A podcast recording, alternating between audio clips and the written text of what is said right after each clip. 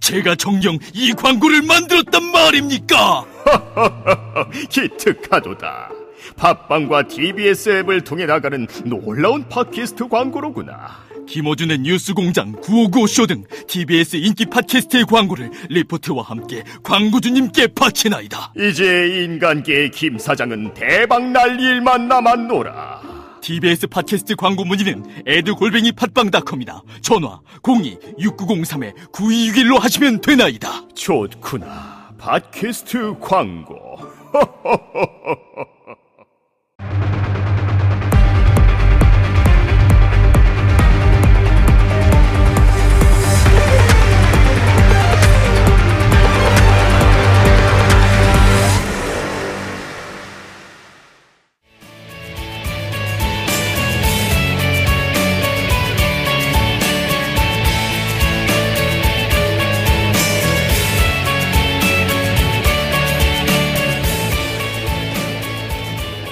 네, 안녕하십니까. 광화문 광장에서 특별 생방송으로 진행되고 있는 정봉주의 품격시대 3부 시작하겠습니다.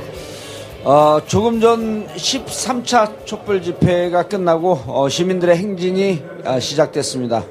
어, 그러나 저희 방송 어, 현장 앞에 어, 우리 TBS 정봉주의 품격 시대를 지켜주고 계시는 어, 여러분들은 행진을 하지 않고 방송만 보고 있습니다.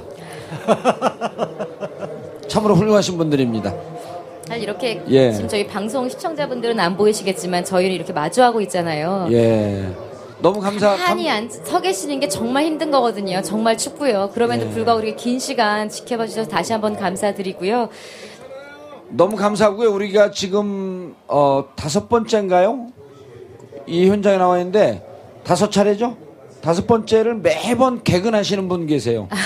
그분은 촛불 집회에 나온 것이 아니고 어, TBS 정봉주 품격 시대 생방송 보러 오시는 분인데 이렇든 저렇든 촛불은 이곳에도 있습니다. 네. 어, 여러분들께 다시 한번 뜨거운 감사의 말씀 드립니다. 감사합니다.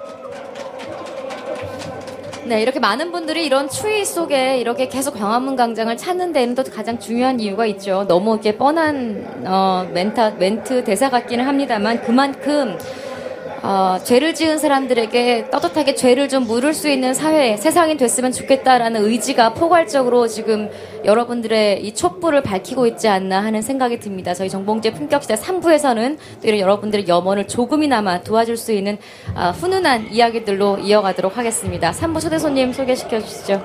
예, 3부에서는 어, 같이 하실 분이 어, 얼마 전에 아, 지금 민변 뭐에서 뭐라고 활동하시죠? 박근혜 퇴진 특위 부회장입니다. 아, 박근혜 퇴진 특위 부회장 아. 자기 소속 소, 소, 소, 소, 소개하는데도 버벅거리 못하라는 거예요 다들어 아, 우리 민변 소속 여러분들 잘 아시죠? 어, 이지아 변호사 자리하셨습니다 예, 반갑습니다. 이재호입니다. 예.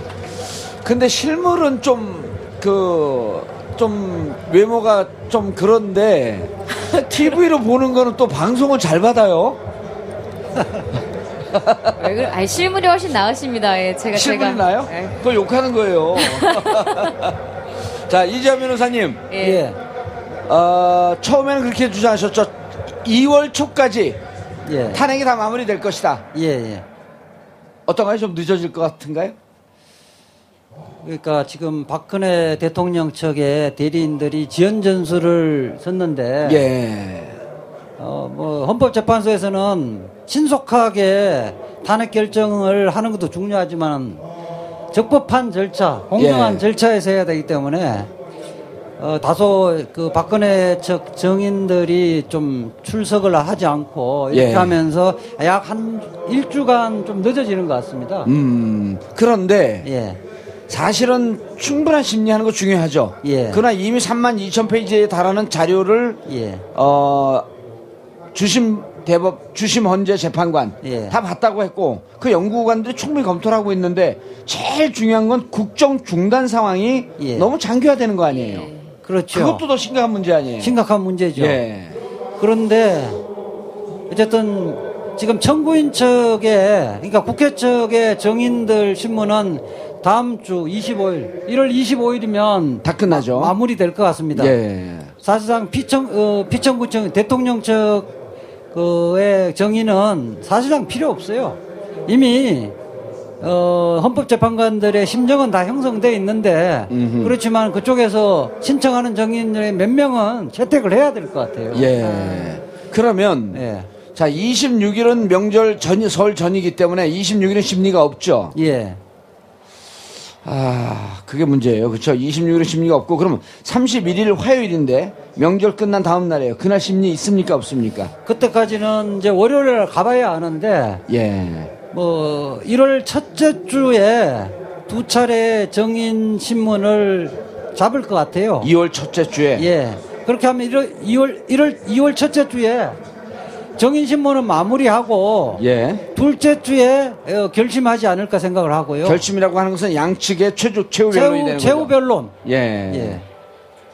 양측의 최후 변론. 예, 예. 자, 이럴 가능성은 없, 없습니까? 이번 주에 증인 그 시- 증인 심리를 마치고 예. 그러니까 26일까지죠.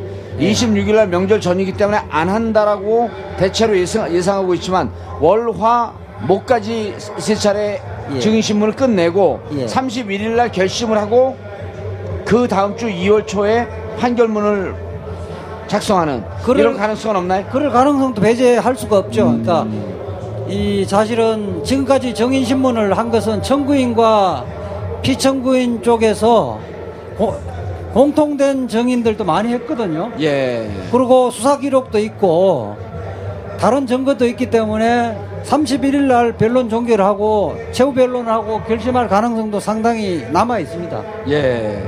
알겠습니다. 이제 내용으로 좀 들어가 보시죠. 예. 이재용 부회장 영장 기각에 대해서 예. 탄핵 심판에 영향을 받는 거 아니냐 그랬더니 강일원 어, 주심 재판관이 뭐라 그랬냐면 예. 이 부분에 대해서 제한적 영향 그러니까 이렇게 많지 표현했어요. 않다. 예, 영향이 많지 제한적 영향, 거다. 영향이 예. 많지 않다. 예. 제한적 영향에 불과하다. 이게 무슨 뜻이에요?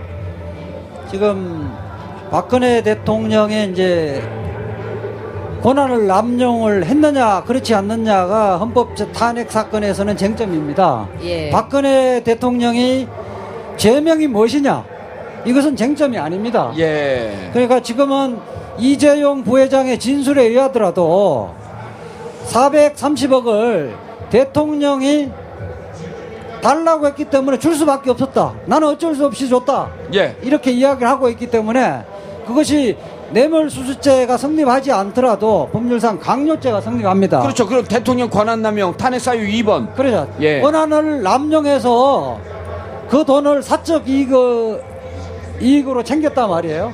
그 자체가 어, 헌법에서 이야기하는 권한 남용에 해당되기 때문에 그렇죠. 헌법재판소에 탄핵 사유가 되는 것은 분명합니다. 예. 그렇기 때문에 그 형사 재판에서 뇌물죄 성립 여부하고 관계없이 네. 탄핵 사유가 분명하기 때문에 이재용의 구속영장이 기각되는 것은 탄핵 사건에 하등의 영향을 안 미칩니다. 예. 그 내용을 아, 무척 지금 그 큰 소리로 얘기를 하셨는데요. 우리가 2부에서 얘기 다 했어요. 아. 아, 질문하니까 대답을 하는 거죠. 아니, 그러니까 확인해 주는 거예요. 왜냐하면 이 법리와 관련된 거는 네. 아, 제가 지금 이재 변호사를 무시하는 게 아니고 예. 법리와 관련된 건 얘기를 해도 예. 어렵기 때문에 잘 모릅니다. 그래서 자꾸 반복해서 얘기해 줘야 돼요. 그러니까 예, 예, 예. 이재용 부회장은 빠져나가기 위해서 나는 강요에 의해서 돈을 줄 수밖에 없었다고 했지만 예. 지금 헌재에서 정리한 다섯 가지 원- 이유들 예. 탄핵 심판의 이유들 예. 첫 번째 두 번째 세 번째 네 번째는 헌법 위반 다섯 번째는 법률 위반인데 두 번째 권한 남용이라고 하는 부분이 삼성이 요 권한 남용 대통령이 했습니다 예.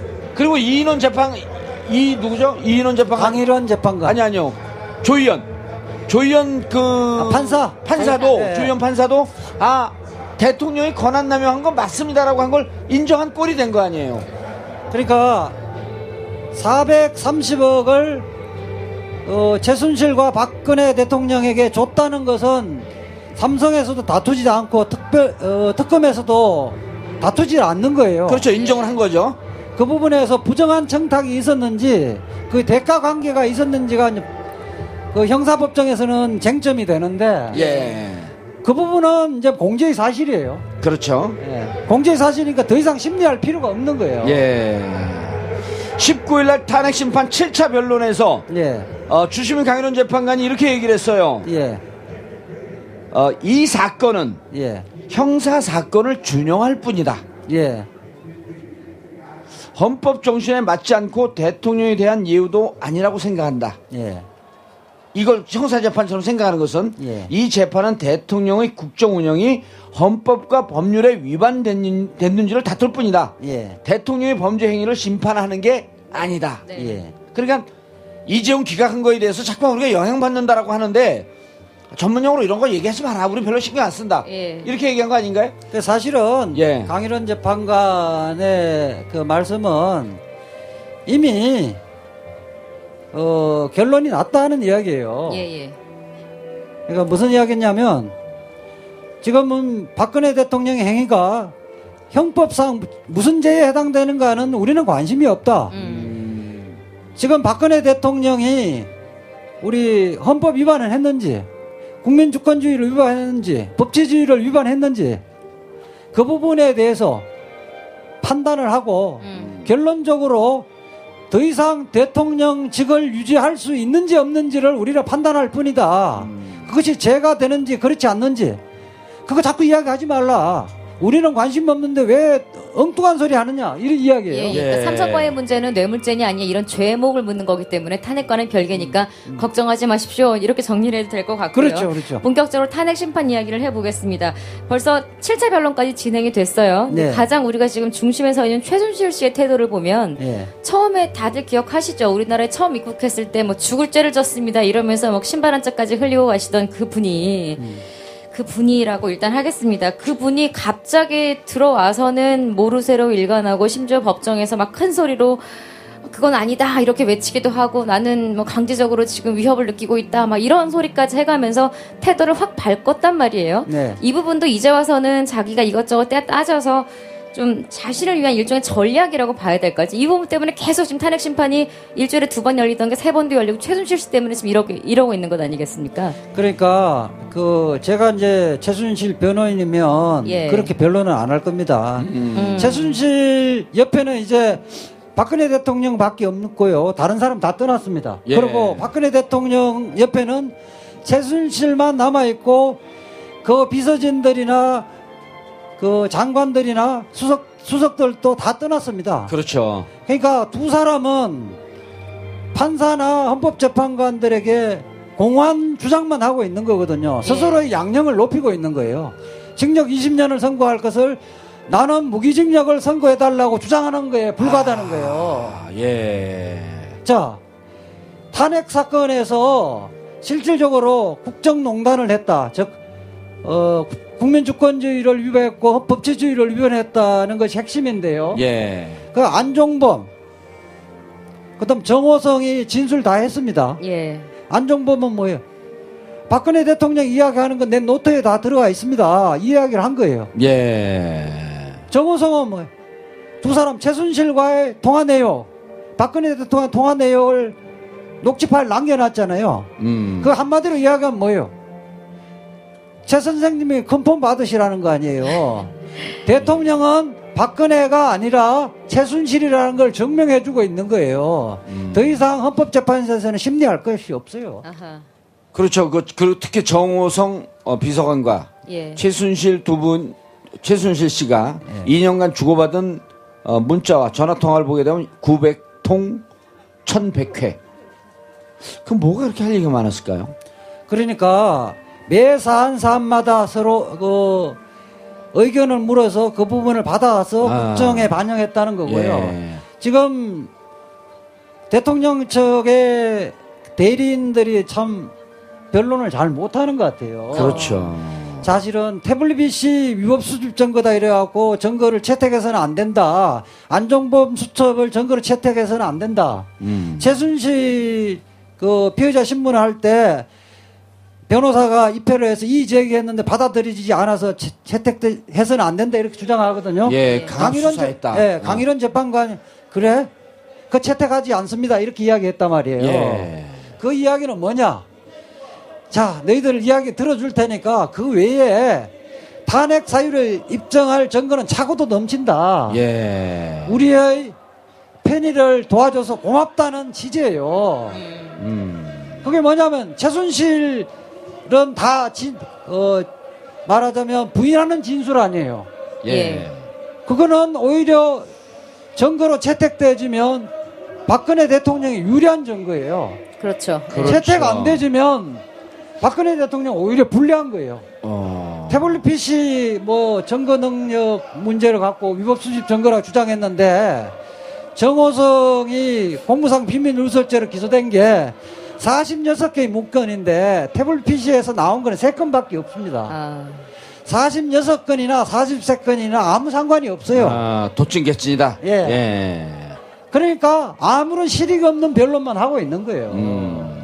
그런데 예. 최순실 씨가 이제 언성을 높이면서 가장 예. 강력하게 부인한 혐의는 이권 개입 여부예요. 저는 예. 이걸 왜 이렇게 부인하나 이것까지도 좀 의아스럽거든요. 예. 자신의 재판과 관련이 있다고 봤을 텐데 예. 그다음 고용태가 태, WK 주체이다. 맞아요. 예. 다 고용태가 거다. 꾸민 짓이다. 예. 예.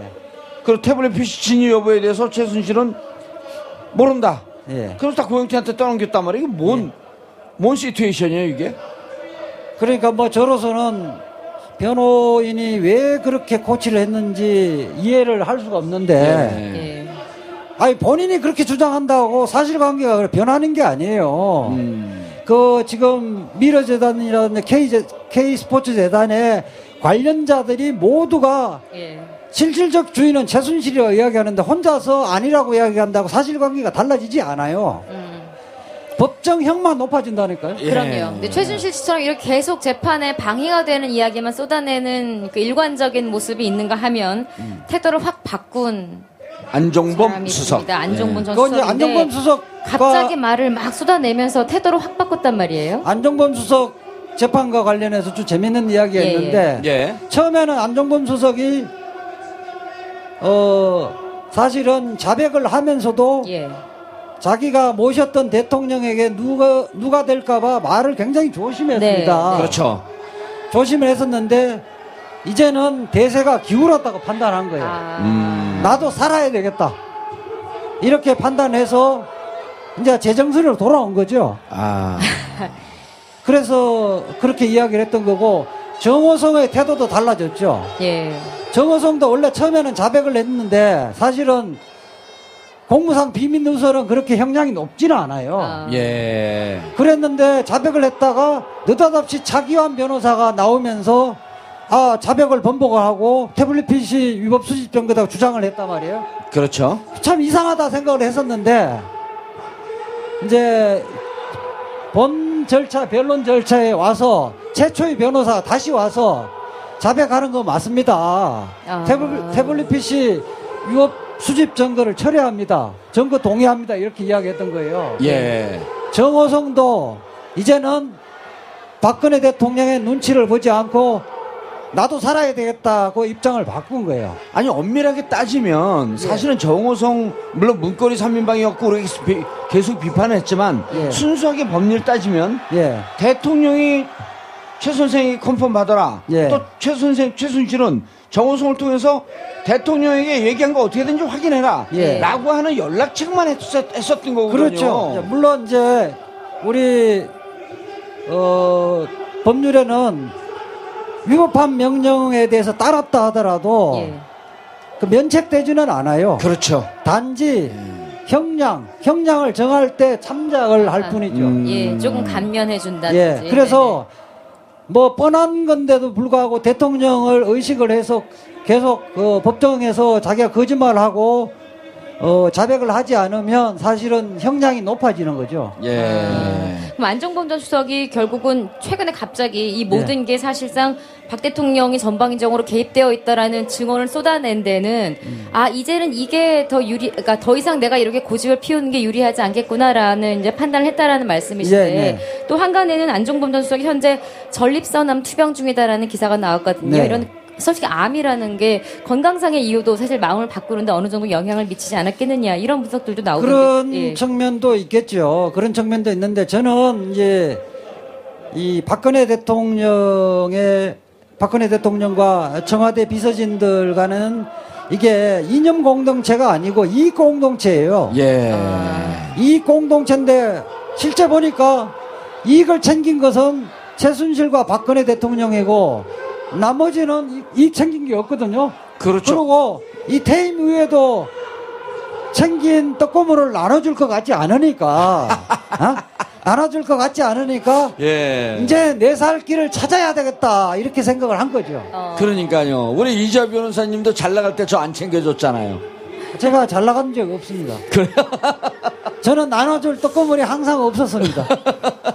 전 오히려 그게 더 가슴이 아픈데요. 그러니까 아니 이, 아니 제 말은 그게 아니라 안정범 조성 얘기에서 이제라도 내가 좀 양심적으로 살아야겠다라고 마음을 바꾼 거라는 해석이라면 그나마 조금 이랬을 텐데 예. 아 이게 이제는 나한테 유리하지 아니 않겠는데 그거는요. 이거는, 예. 아니 그건 그렇게 보시면 안 됩니다. 진짜로 저는 안정범 수석을 잘 알거든요. 아 잘 알아요. 그리고 어, 이자 변호사님은 이제 사람들을 이렇게 좀 부정적으로 보는 경향이 강해요. 근데 이제 안정범 수석은 여기 오기 전에 네. 국회의원 했었잖아요. 예. 네. 그리고 17대 국회의원인데. 아니 아니 19대 때요. 19대 때. 19대 때 예. 재정 아, 비례대표였죠? 예, 재정학 쪽에서는 예. 예. 그러니까 재정학 쪽에서 우리나라에 꽤 저명한 학자예요. 어. 그래서 재정학 쪽에서는 예. 일가를 이루고 있는 모두가 다 존경하는 학자였었는데 아하. 어, 누가 그런 얘기를 하잖아요. 국회의원하고 여기까지 하면서 자기가 정책을 하는 정도까지 갖고 멈췄으면 이렇게 됐을 했을 텐데 박근혜 대통령 경제 교 과외 교사를 하면서 권력에 깊이 개입하면서 과도하게 욕심을 낸 것이 이 화를 불러일으킨 것 같다. 네. 그러니까 본인이 정신 차려 보- 놓고 보니까 아 내가 이제까지 공부했던 것으로 국가 정책에 좀 관여를 하고 싶었었는데 어느 날. 보니까 악의 중심축으로 가 있었던 거예요. 어쩌다 보니 엮여 근데 있구나. 반성이 있으니까 이자 변호사도 반성한 거로 좀 봐주세요. 그러니까 음. 그 이제 서울 이제 구치소에 가서 이제 자기를 다시 되돌아봤잖아요. 예. 사실은 뭐 사실은 박근혜 대통령이 집권한 이후에 4년 동안 자기가 한 것이 뭐 정책을 뭐 개발하고 관철시키는 것이 아니라 돈 걷어내고 뭐 범죄 행위의 심부름꾼 역할만 했단 그렇죠. 말이에요. 예. 그게 내가 거죠, 내가 이제. 무슨 짓을 했나 이렇게 제 정신이 돌아온 거죠. 어. 그러니까 그 두 가지 측면이 있는 거죠. 예. 아니 나도 살아야 되겠다는 측면도 있지만은 반성의 측면도 있고. 아유 내가 지원하고 보니까 이게 학 학자로서 도저히 해서는 안 되는 일을 했다. 맞아요. 예. 제정신이 돌아온 거예요. 저는 그래서 그 부분은 전체적으로는 긍정적으로 봐요. 예, 전체적으로. 네, 네. 그래서 이제 여기서 이제 개인적으로 정말 궁금한 게 있는데, 네, 네. 어, 제가 아무리 법무부 출신이어도 네. 변호사보다는 잘 모르거든요. 네, 네. 안종범 수석이 지금 건강 상태가 안 좋거든요. 예, 예. 그러면 이 상태에서 지금 구속되어 있는 상태인데, 예. 어, 만약에 그 전립선 암 갖고 좀 수술도 좀 받고 예. 제대로 된 치료도 좀 받고 예. 쉽게 되면 이 검찰에서 지금 수사에 협조하고 그러게 되면 정상 참작을 해서 좀 잘 치료를 받을 수 있도록 좀 도와주나요? 어떻게 해야 되나요? 아니 뭐 일단 걱정이 되더라고요. 그 위험한 암을 어, 겪고 있어갖고 내부에서는 뭐 수술하거나 예. 전문적인 치료를 받기는 어려운데 어렵잖아요. 그 좀 유급하거나 이러면 외부에 어 외래 진료를 받을 수 있어요. 예. 그렇기 때문에 현재는 저는 뭐 어, 그렇게 심각한 상태는 아닌 걸로 알고 있습니다. 아 현재는요. 예. 예. 그러니까 빨리빨리 좀 진술을 하고 좀 나오는 게 그 아니 나오지는 못하죠. 근데 안정범 어. 수석은 정호성 비서관하고 달리 네. 제명이 이 강요와 또 이제 뇌물죄로 변경하면 뇌물죄 공범이 될 것 같아서 예. 수수죄 공료죄 공범이 되지면 5년 이하의 징역이니까 집행유예도 나오지만은 예, 예, 예. 수수죄는 10년 이상의 10년 이상 무기까지 징역의 공범이기 때문에 예, 수뢰. 나올 수는 없습니다. 아니 근데. 수뢰의 가능성은 없잖아요. 본인이. 아니요. 박근혜 대통령을 대신해서 받았기 때문에 수수죄의 공범입니다. 수수죄 공, 공범이기 때문에 수 있다. 법원이 아무리 어, 정상 최고 약한 해도. 음. 정상 정상 참작의 최고 약한 형을 하더라도 5년 이하의 징역은 선고할 수가 없습니다. 예. 안종범 수석의 수첩이 총 17건이나 예. 나왔다고 하는데요. 예. 결국 이것들이 증거로 일정 부분 채택이 되고 이런다면 대통령의 탄핵 심판에 어느 정도 그러니까 결정적인 영향을 미칠까요? 아니면 결정적이죠. 이제 박근혜 대통령이 이제 그렇게 봐야 돼요. 박근혜 대통령은 예, 뭐 사람들이 이야기해도 논리적으로 자기 논리적으로 자기 철학으로 정립할 수 없는 사람이에요. 그렇기 때문에 다른 사람 최순실에 이야기하면 그대로 적어요. 그 그대로 적은 것들을 안종범 수석 이야기할 때 그대로 또 그 적으라고 이야기를 하거든요. 그러니까 원래 아- 그 최순실의 공소장은 기본적인 뼈대는 안종범 수첩에서 나온 거예요. 그렇기 때문에 그것은 결정적이죠.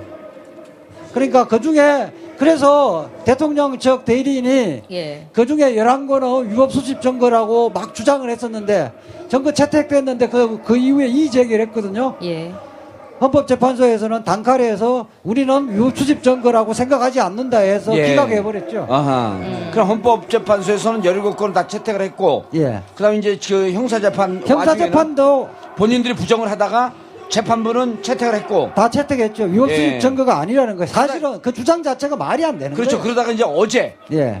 맞습니다. 예. 증거 채택 동의합니다. 하- 하십시오. 그럼 예. 이미 다 돼 있었던 거죠. 네, 네, 네. 그리고 이제, 이제부터는 마음을 바꿔서 진실만을 얘기하겠다까지 예. 왔어요. 예. 근데 이제 정우성, 정우성도 끔찍한 얘기를 했잖아요. 맞아요. 정호성 씨는 심지어는 사실은 정호성 씨가 발언한 거는 안정봉 전 수석처럼 이렇게 아 이제 나는 마음을 바꿨습니다. 다 말하겠습니다라는 건 아니었었지만 어쩌면 대통령을 조금 방어하기 위한 말을 쭉 하다가 우리가 흔히 대포폰이라고 말하는 차명 전화기를 폰. 예. 대통령이 썼다라는 말을 했습니다. 이건 어디까지나 불법이죠. 이것도 사실은 상당한 큰 화제 아닙니까? 큰 아니, 근데 사건 아닙니까? 아직 차명폰인지 대포폰인지 확인은 안 됐잖아요. 그러니까 뭐 차명폰을 포함해서 이제 일반적으로 대포폰, 대포폰이라는 그렇죠, 네. 것은 법률 용어가 아니니까 예.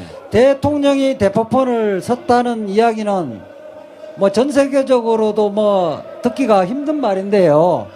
그만큼 국정을 공식 채널을 통해서 국정 운영을 안 아. 했다는 걸 드러냈다는 거지. 네. 그 자체가 범죄는 아니에요. 음, 범죄를 해봐 가벼운 거니까 예. 그 자체가 탄핵 사유는 해당되지 않는데 기본적으로 청와대 수석들과 장관들과 국정을 논하는 것이 아니라 은밀하게 이렇게 말하자면 비선을 통해서 비밀적으로 국정을 운영했다는 걸 드러내 주는 거죠. 예. 네네. 그것이 한마디가 헌법재판관의 상징적 의미로 전달될 겁니다. 아하. 그렇죠. 그 의미가 있는 거고요. 정호성의 그, 그 정언 중에 저는 이제 귀담아 들었던 게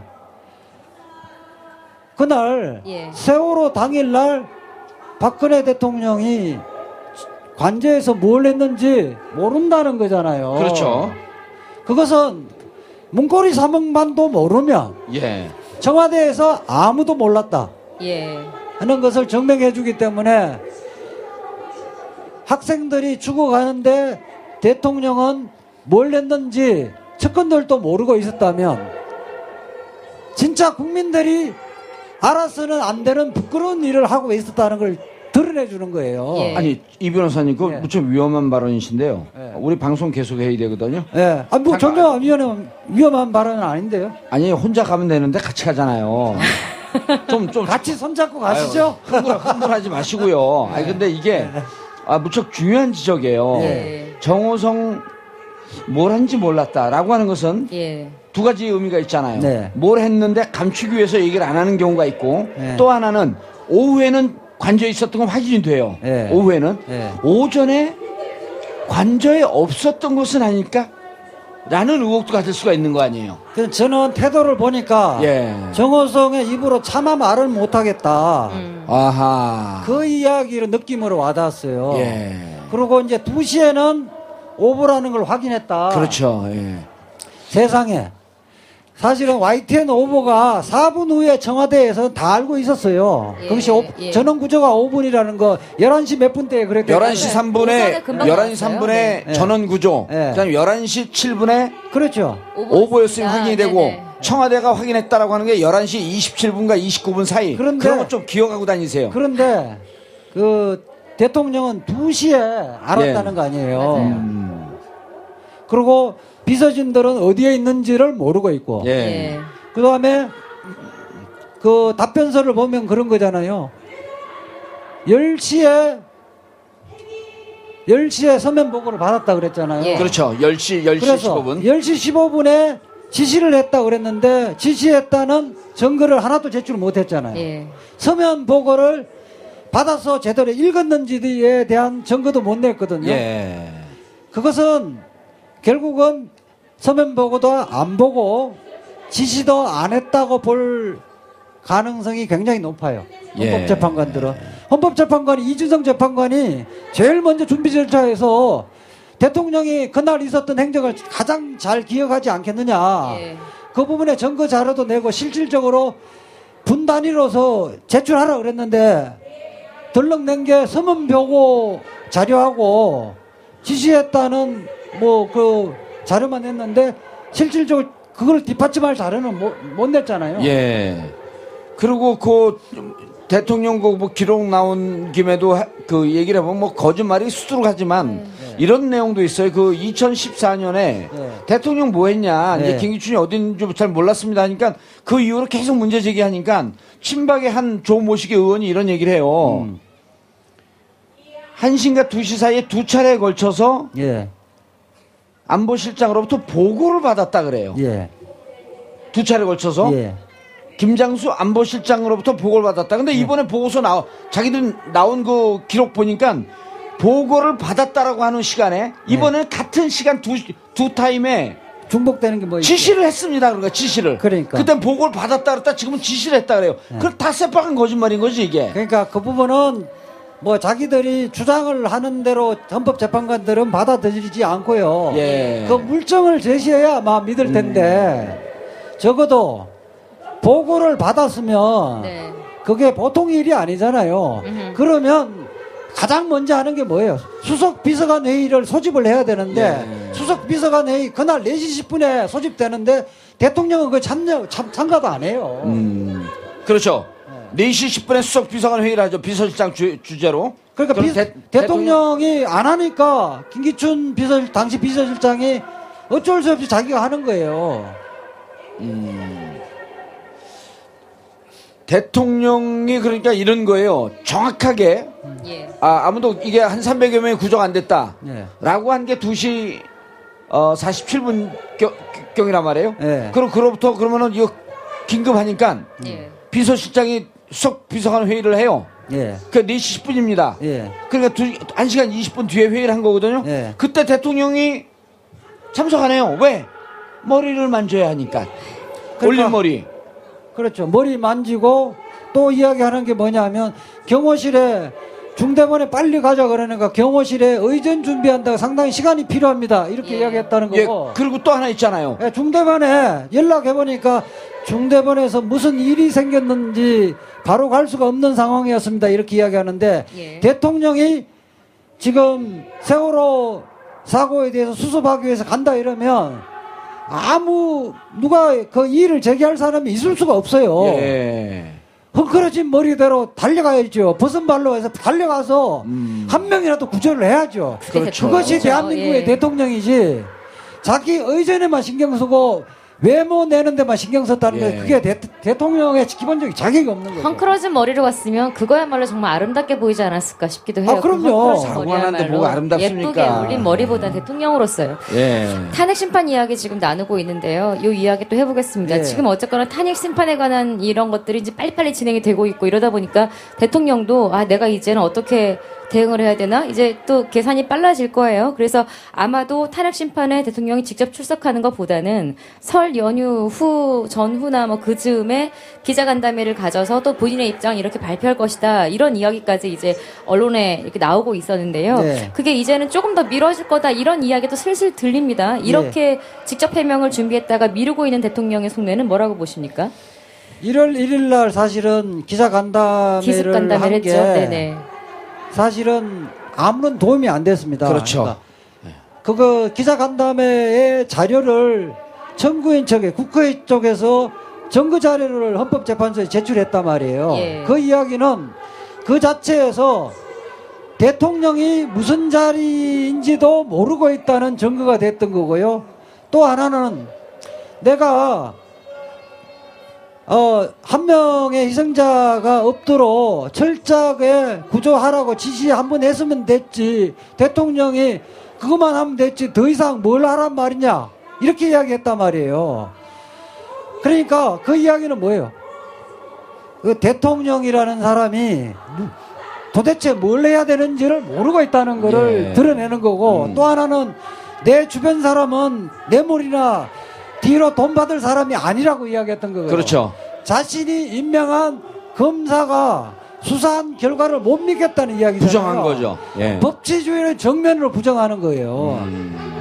그 자체가 나는 탄핵돼야 합니다 하고 자백한 것과 같은 결과거든요. 음. 그래서 잽싸게 그걸 이제 헌법재판소 증거를 냈어요. 예. 또 이번에 기자 간담회를 하면 기자 간담회도 불법이지만은 기자 간담회를 하면 헌법재판관들 좀 내가 시간을 좀 여유를 두려고 그랬는데 도저히 안 되겠다 이래서 빨리 선거기를 잡아버릴 가능성이 높습니다. 예, 그런데, 어, 이제 그, 우리가 이제 법률적으로도 그렇고 정치적으로도 그렇고, 네.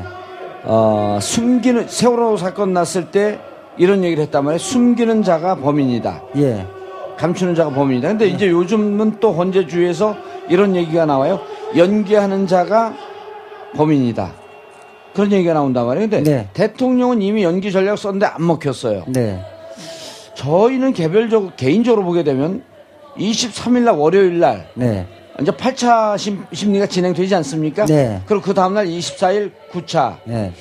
이때 다시 26일 날 예. 10차를 하겠다 이렇게 발표할 가능성도 있나요? 그렇죠. 있죠. 그리고 31일 날 11차를 하겠다라고 할 가능성도 있나요? 그렇죠. 어, 이제 왜 제가 그 여- 그걸 여쭙냐 하면, 헌재에서 마지막으로 그럼 대통령 출석해라. 아니면 피청구인 대리, 피, 피청, 피청구인 대리인들, 즉 대통령의 대리인들이 출석하겠습니다. 네. 라고 얘기했다가 막상 출석 당일날 되니까 이러저러한 사정으로 그 다음 주에 출석하겠습니다라고 하면서 연기를 할 꼼수가 보이, 지 않나. 아, 그 부분은 안 받아들여질 겁니다. 예, 안 원래 거다. 어, 첫 길에 대통령이 이제 출석하는 것은 우리 헌법재판소법에 의무 규정으로 돼 있어요. 예. 출석을 하지 않으면 더 이상 재판을 진행을 못하고 그 다음 길에는 불출석 상태에서 재판을 진행하도록 돼 있는데 이제는 출석한다고 하면 알아서 하시오 이렇게 아, 이야기할 거고 예. 그 출석이 해야만이 재판 진행하는 게 아니거든요. 의미가 없다 이제. 예, 의미가 없어요. 음, 그거 갖고는 이제 꼼수를 부려도 통하지는 않아요. 예. 지난번에 다른 변호사분, 네. 어, 우리 이재하 변호사와 관계가 아주 깊은 예, 예. 최강욱 변호사가 나와서 무슨 얘기를 예, 했냐면 예. 예를 들어 24일 끝나든 26일 끝나든 31일 끝나든 지금 약 한 50여 명 가까운 어, 예. 재판관들이 예, 연구관들이 예, 아, 매번 재, 심리가 끝날 때마다 연구 결과를 그날 그날 다 쏟아내고 있고 정리하고 있기 때문에 네, 네, 막상 최후 변론하는 날 네. 최종 그 결심하는 날 네. 그날 판결물까지도 사실은 다 나올 것이다. 내용적으로는 그런 얘기를 했었거든요. 그러니까 실제 그날 당일 예. 최후 변론하고 결심을 한 이후에 평이 예. 재판관들의 어, 토론을 해서 인용할 것인가 기각할 것인가에 대한 회의를 결론, 하죠. 예. 결론은 당일 날이 평의가 이루어질 가능성이 높습니다. 네. 그런데 이 판결문은 역사적으로 남는 거기 때문에 음흠. 판결문의 논리 구성과 그 다음에 자꾸 수정, 예. 그 다음에 보충 의견, 반대, 어, 또 개별 의견 이런 것들을 쓰려면 다 헌법재판관들의 자, 자기들의 논리를 최대한 담으려고 그럴 거 아니에요. 최소한 일주일은 걸리죠. 예. 그러면 예. 그러면 이제 또 궁금한 게 있어요. 네. 처음에 그 이자 변호사나 네. 최강욱 변호사 네. 그리고 이제 뭐 저도 비슷한 생각이었지만 31일까지 평의를 다 끝나고 네.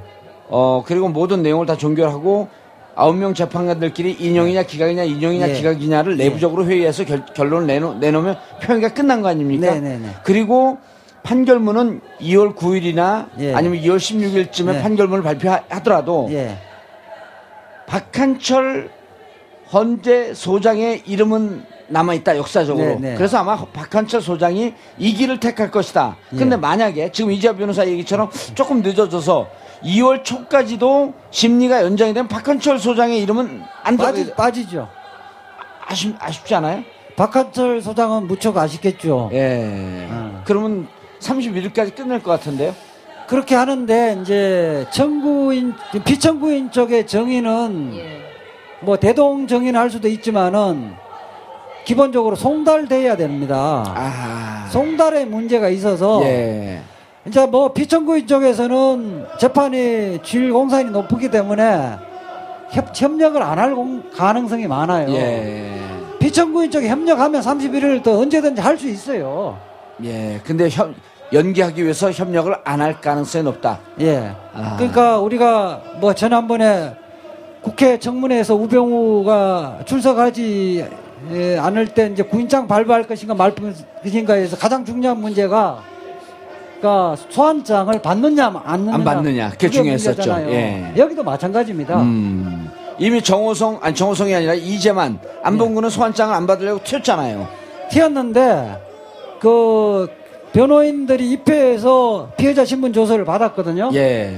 그래서 국회 쪽에서 정인을 철회해 버렸습니다. 예. 그 뭐냐면 그 안봉근 이재만의 피해자 신분 조서가 증거로 채택됐거든요. 예. 나와서 박근혜 대통령의 유리한 이야기 할 것 뻔하니까 정인 철회하고 그거를 그 검찰이 조사한 피해자 신분 조서만 헌법재판관이 보면 되는 거니까. 그렇죠. 어, 특별수사본부에 이미 예. 출석을 했었으니까요. 예, 예, 예. 아하. 음. 예. 아무튼 지금 그 헌재 탄핵 심판 속도를 보면은 음. 우리가 탄핵에 관해서도 그 노무현 전 대통령 시절을 떠올릴 수밖에 없는데요. 그때 네. 칠 7차 변론까지가 거의 한 달 정도 걸렸거든요. 네. 이번 박근혜 대통령 경우에는 지금 한 16일 정도 네. 한 바- 두 배가 빨라졌다라고 보면은 돼요. 이제 이런 속도를 보자면 아 조금 그 탄핵이 인용이냐 기각이냐가 조금 빨리 결정되겠다. 지금 정 의원님은 음. 1월 말까지도 지금 빠르게 보고 계시잖아요.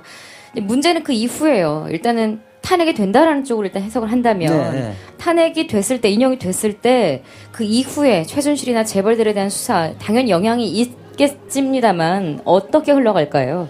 일단 탄핵 결정되면 그날부터 대통령이 아닙니다. 예. 예. 그 시간부터. 예. 시간부터 아니기 때문에 특검이 이제 존속 기간인 지금 2월 말까지잖아요. 네. 2월 25일까지죠. 그 전에 탄핵 결정이 되지만 특검은 긴급 체포를 하든지 구속영장을 발부해서 신병을 확보해서 기소를 할 겁니다. 예, 일단 어, 출국 정지를 먼저 시키고요. 어. 그렇죠. 예, 그게 제일 중요하죠. 제일 당연히 봐. 출국 금지를 금지 조치를 먼저 하고 예, 소환에 응하지 않으면 바로 체포영장이나 구속 사전 구속영장을 청구할 겁니다. 예, 예. 그리고 그 헌법재판소의 결정문이 법원에 상당히 영향을 미치겠죠. 음, 그리고요. 예. 네. 그리고요. 예. 제일 궁금한 게, 네. 자, 1월 25일까지, 물론 이제 대통령 탄핵이 미리 결정되게 되면 이제 신- 아주 신속하게 급물살을 탈 텐데, 네. 그렇게 되면, 어, 2월 25일 전에 대통령이 탄핵이 된다고 한다면은, 네. 탄핵되고 긴급 체포돼서 강제 네. 수사가 될 것이고, 예. 그럼 그 이후에 이재용 다시 구속영장 재청구할 가능성도 높아지고, 예. 근데 문제는 예. 2월 25일이 이제 1차 70일 기간이 종료란 말이에요. 예. 2월 25일이 지난 다음에 30일이 더 필요하다. 연장해줘라. 그 지금 황교안 권한대행이 연장 안 할 가능성이 상당히 높다. 높을 뿐만 아니라 황교안은 그걸 하게 되면 적극적 권한 행사이기 때문에 하지 말아야 된다는 학자들도 많지 않나요? 아니 이제 그것은 예. 법률에 근거해서 보통 이제 대통령이 정상적인 대통령이 있을 때는 요청을 하면 그거를 거부를 할 수가 없는 거예요. 예. 적극적 행위는 아닌데 황교안 대통령이 어쨌든 박근혜 대통령이 임명했던 국무총리니까 그것이 결국 박근혜 대통령에 안 좋은 영향을 미치잖아요. 예. 그렇기 때문에 뭐 무척 고심할 텐데 그 그래서 황교안 권한대행의 그 선택보다는 지금 야당이 다수당이고 바른정당까지 하면 과반수가 이거 3, 3분의 2 이상이 넘 그러니까 과반수가 넘어가죠. 예. 넘어가죠. 예. 그렇기 때문에 지금 구정세고 특검을 연장하는 법률안을 아, 법안을 개정하는 것이 가장 시급합니다. 아하. 아, 미리. 아. 그래서 저 저희들 민변에서도 그 지금 야당 의원들에게 계속 이야기를 하고 있고 저희들이 법안을 연장 법안을 마련을 하고 있습니다. 음. 연장 법안을 마련할 개정 법안을 마련할 때 또 하나 들어가야 되는 게 지금 현재 현행 형사소송법에 의하면 청와대 같은 경우는 군사상 비밀이 있는 곳에 압수수색이 제한되도록 되어 있는데 그렇죠. 예. 그 예외 규정을 특검법에 넣어야 넣어서 지금 뭐냐면 세월호 여섯 일곱 시간 같은 경우도 압수수색을 못 하고 있잖아요. 법률에 서 바로 압수수색을 하도록 해서 국민들 앞에 그 진실을 명명백백하게 밝혀내도록 해야 예. 되는 거예요. 그두 그러니까 가지는 반드시 개정안에 들어가야 예. 그러니까 특검법 개정안을 설 이후에 야당이 예. 어, 추진하는 것이 그 바람직한데 예. 어, 첫 번째로는 일단 특검 수사 기간을 연장하는 것. 예. 그다음 두 번째는 압수수색이 어. 압수수색 부분에 있어서 지금은 국가 기밀이라고 하는 것에 대해서 제한 규정을 두지만 예, 예. 그 제한 없이 예. 압수 그 압수수색할 수 있도록 예. 하는 내용을 첨가해야지 특검이 좀 더 자유롭게 수사할 수 있겠다. 그렇죠. 아하. 이미 민간인들이 뭐 들어 그 수시로 드나들고 이런 게 밝혀진 상황에서 국가 기밀 운운하는 것도 참 그쪽에서 입장은 안 처할 것 같긴 한데 일단 우기고 있죠. 예. 아니 지금 사실은 원칙적으로는 모든 장소에 압수수색 가능하되 예. 군사상 비밀이 있는 부분을 압수해오지 않으면 되는 겁니다. 아. 그런데 우리 이제 대부분 수사가 국정원 수사라든지 청와대 수사가 그 범죄 행위와 관련돼 있는 수사 부분인데 예. 일률적으로 다 지금 못하게 그 규정 갖고 못하게 하고 있거든요. 음. 예. 그래갖고 진실을 밝히는데 한 발짝도 못 나가고 있는 거예요. 음. 국정원 댓글 사건 때도 사실은 그 규정 때문에 국정원이 다 압수색을 방해를 했던 거거든요. 예. 예. 그래서 형사소송법을 원칙적으로는 개정하면서도 그거를 세밀하게 법률 규정을 둘 예. 필요가 있는데 앞으로의 과제인데 당장 시급한 것은 특검법에 예외 규정을 두, 두는 것이 중요하다는 거예요. 알겠습니다. 지금 이주아 변호사님 네. 민변 퇴진 무슨 퇴진 행동이죠? 박근혜 정권 퇴진 그 특위입니다. 줄여서 그런 거 굉장히 긴데요. 굉장히 길어서 다 저는 다 못 외워요. 난 이 변호사가 그 자기 속해갖고 할 부위원장으로 있으면서 그 이름도 못 외우는 변호사는 보다 보다 처음 보네. 그건 본질이 아니기 때문에 박근혜 맞- 퇴진 그- 특위 그것도 이렇게 이야기하면 아니. 그러니까 박근혜 퇴진 때문에. 행동 특위, 박근혜 퇴진 특위라고 하면 됩니다. 박근혜 퇴진 특위, 예. 위원장의 부위원장 그것도 모르죠. 부위원장입니다. 부위원장의 예. 예. 근데 지금 노숙 투쟁을 하고 있다고요? 예. 아니 노숙투쟁이 얼, 일, 일견 듣기에 예. 우리 그 이지아 변호사 이 그 비주얼하고 좀 맞아요 노숙투쟁이라는 게. 그래, 맞죠. 근데 예. 다른 변호사들하고는 좀 안 맞거든요. 왜 하필 노숙투쟁이라 그랬어요? 아니 이제 이재용 부회장 구속영장 기간이 아마 여기 여러분들도 어, 예상하지 100% 영장이 발부될 거로 생각했고 우리 법조인들도 발부되지 않는다고 생각하는 사람 아무도 없었어요. 음. 그 영장 기각 이 결정이 너무나 터무니없어서 음. 그게 또 일부 국민들은 판사가 공정하게 기록을 공정하게 판단했다. 또 기록을 꼼꼼히 보고 판단했기 때문에 따라야 된다고 생각하는 사람이 많을 것 같아서 예. 이거는 말이 안 되는 거다. 예. 이재용에 적용하는 행사성법이 따로 있고 일반 국민에게 적용하는 행사성법이 따로 따로 있는 것이 아닌데도 불구하고 어, 지금 조 의원 재판사가 예. 너무나 명백하게 봐주기 한 거거든요. 그렇죠. 네. 그 부분에서 국민들에게 알리기 위해서 대한민국 역사상 법률가가 처음으로 노숙투쟁을 하고 있는 겁니다. 네. 예. 지금 이재용 부회장 이야기 나오니까 참 조심스러운 질문이기는 한데 이 예. 질문 좀 한번 드려는 보겠습니다. 대통령 탄핵이 이루어질 거다라는 믿음이 많습니다만 아까 그 사건을 좀 들어서 예. 만에 하나 탄핵이 기각될 가능성 쓸데없는 질문 하지 마세요. 아니 정 의원님은 전혀 제로로 보십니까? 예, 전혀 제로로 제로로 봅니다. 보시고 예, 그러니까 이견- 그거는요. 네. 저, 네네. 저도 제로라고 예, 봅니다. 장혜영 교수님, 예. 지금 시간 없거든요. 그런 거 질문하지 마시고요. 맞춰서 알겠습니다. 예. 그리고요, 어, 아, 아니, 기간 때문에 지금 좀 약간 쫓기는 기분이 들어서요. 예. 지금 그 조희연 판사, 예. 조희연 판사가 영장 발부를 기각했단 말이에요. 네. 영장 발부 요청을. 예. 이거는 음. 저는 이렇게 될 것 같아요. 앞으로 우리나라 사법 역사상 예. 어, 연수원에서 교육하고 예. 이렇게 영장 발부를 기각하면 안 된다라고 하나 하나의 전설적인 사례가 될 것 같은데 어떻게 생각하세요? 그렇죠. 지금 이 판사들은 사실은 국민들로부터 위임받은 사람이 아니에요. 예. 그런데 뭐 머리가 좋아서 사법고시 합격해서 판사를 하면서 사실은 국민들 위에 군림하고 있는데 사실은 판사들도 이게 법이라는 것은 특별한 것이 아니라 상식의 반영이거든요. 그렇죠. 이게 지금 광화문의 촛불 민심이 상식이에요. 음. 그리고 이재용 부회장이 삼성그룹의 부회장이 아니었으면 영장 기각 아마 조희연 판사도 상상하기 어려웠을 겁니다. 맞습니다. 자, 다른 걸 다 떠나서 90 대통령의 강요에 의해서 96억을 줬다 하더라도 자기 돈을 줘야 되거든요. 회사 돈 준 거 아니에요? 삼성전자 돈을 갖다 줬어요. 예. 그 자체만 해도 명백하게 횡령이 횡령을 자백하고 있는 건데 우리 횡령의 구속 기준은 1억입니다. 아하. 1억이고요.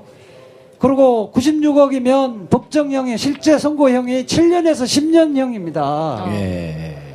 그 부분 하나만 하더라도 이거는 뭐 기각한다는 건 상상하기 어려운 거예요. 예. 잠깐 짚- 짚고 넘어가면 예. 삼성전자 돈을 뺐다고 한다면 엄밀하게 디테일하게 따져볼 수는 없지만 예. 실질적으로 이재용 회장이 이재용 부회장이 예. 삼성전자를 지배할 수 있는 지분은 약 한 4% 정도밖에 안 되거든요. 예. 그럼 나머지 96%는 결국 누구 돈이냐면은 예. 삼성이 보통 이재용 것이라고 생각을 하는데 네.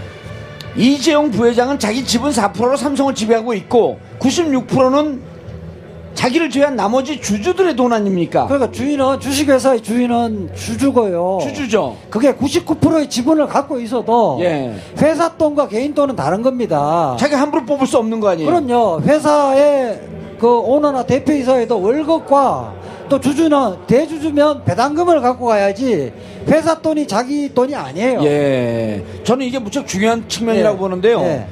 96억인데 한 100억 정도라고 생각하십시오. 여러분들이 갖고 있는 자기 돈이 아닌 주주의 돈을 96억을 훔쳐다가 최순실한테 준 겁니다. 횡령이라고 하는 것이 말이 횡령이라고 어렵게 한 거죠? 절도 아닙니까? 근데 절도나 비슷한데 횡령이 더 나쁘다고 보죠. 아, 더 나빠요? 예. 오. 그럼 그래서 이 부분에 대해서는 어쨌든 조희연 판사가 아무런 영장 기각 발부 등등에 대해서 판단을 안 해버린 거예요. 그렇죠. 알겠습니다. 다시 재청구하면 발부될 가능성이 있나요? 이제 재청구를 하더라도 법원에서 한번 판단을 했던 거기 때문에 예. 네. 뭐 하여튼 뇌물 수수자에 대해서 조사도 안 하고 영장 청구하는 것은 이르다는 뉘앙스를 풍겼는데 박근혜 대통령 조사를 하고 관련자들을 보, 보강 수사를 해서 청구를 하면 이제는 기각하기는 어려울 겁니다. 예, 알겠습니다. 어, 정봉재 품격 시대 특집 생방송으로 강화문 촛불 현장에서 어, 여러분과 함께 어, 진행하고 있습니다. 네. 1부, 2부, 3부에 거쳐서 약 3시간에 걸쳐서 저희가 방송을 했는데요. 어, 많은 분들이 어, 영하 10도가 넘는 체감 어, 온도에도 불구하고 이 자리를 지켜주고 계십니다. 그리고 어, 강화문 광장에서는 어, 지금도 계속 어, 문화제가 진행되고 있고요. 어, 오늘 저희 어, 품격 시대와 함께 진행해 주신 어, 장희용 교수님 감사합니다. 수고하셨습니다. 예 그리고 어, 우리 네. 잘생긴 민변 소속의 자기가 무슨 위원회인지도 잘 모르긴 하지만 어쨌든 훌륭하신 이지아 변호사님 감사합니다. 네, 감사합니다. 자 광화문 현장에서 진행하고 있는 아, 정봉주의 품격 시대 아, 이것으로 마치고 어, 여러분 설좀 속상하지만 설 명절 잘 보내시고 그리고 저희는 설 이후에 다시 여러분을 찾아뵙도록 하겠습니다. 어, 굿 음력으로요. 어, 새해 복 많이 받으십시오. 감사합니다. 정봉주의 품격 시대 마치겠습니다.